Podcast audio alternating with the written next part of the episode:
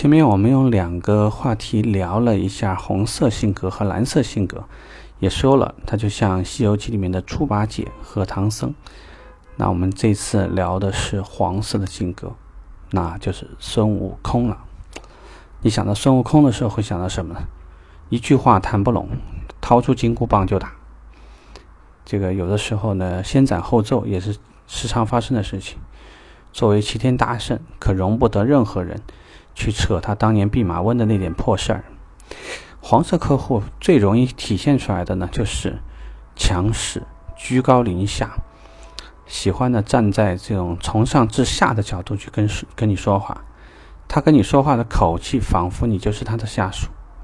啊，这类客户从着装的选择而言，能用使用品牌就一定是品牌。任何时候都会很关注自己的形象。我们说的这种形象，就是不管从这个服装品牌、鞋的品牌，或者戴的那块表啊，或者戴的串儿啊，用手机能用八八四八，他可能就不用苹果；能戴一串发巾什么的，他就一定不会戴一颗小串小叶指残。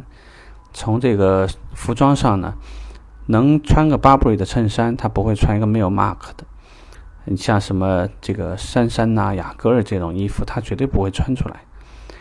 皮鞋永远是锃亮，啊，裤子呢一定是熨过的那种，中间那条筋呢看得清清楚楚。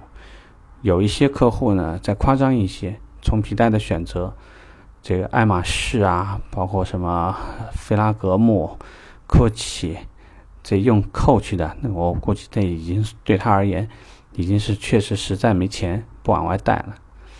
那皮表呢也是一样啊，能够往那个沛纳海啊，或者这种高端走，或者万国啊，这这种几家走的，他就往上走。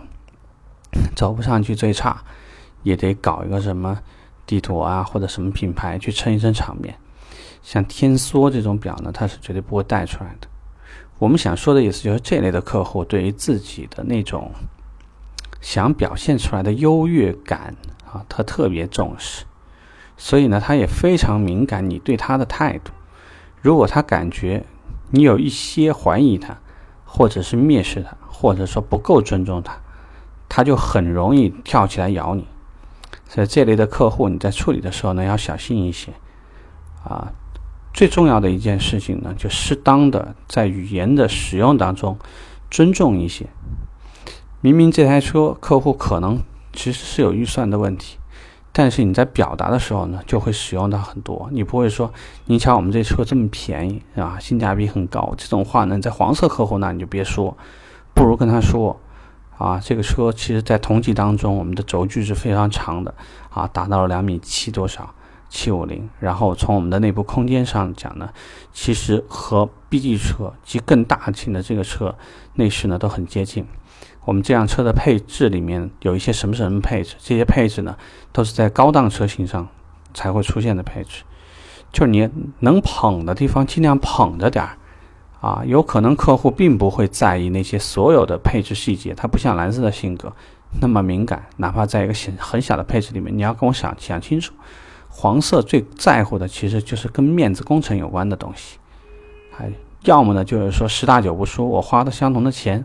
这台车实际上就是空间大，看上去像一台好车。我相信当年买索纳塔、买索八的、买 X 三五的，包括呢这个，如果说你要看到一个人开一台哈佛 H 六，他肯定不是因为他能买得起一台三十万的车而来买哈佛的。这就是为什么哈佛最后还会去打造一个 V 的品牌一个特一个原因，对吗？就是任何客户都会去。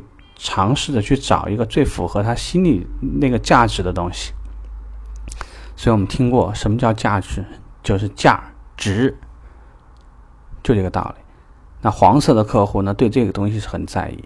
另外一个很显著的特点就是特别喜欢这个拿腔拿调，可能会通过喜欢找关系，喜欢拿这个找你们总经理来压你，喜欢动不动的去要见你们的销售经理。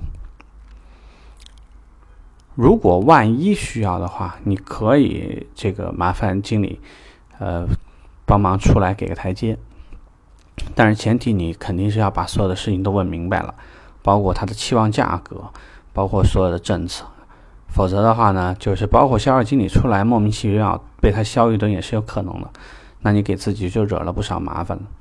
所以黄色的客户，既然你如果碰到，要注意的地方呢，就是时时刻刻记住给他留台阶，不要轻易的去挑战他，不要去跟他产生任何冲突，因为他随时都有可能投诉你，或者会劈头盖脸的在整个展厅里面大吵大嚷。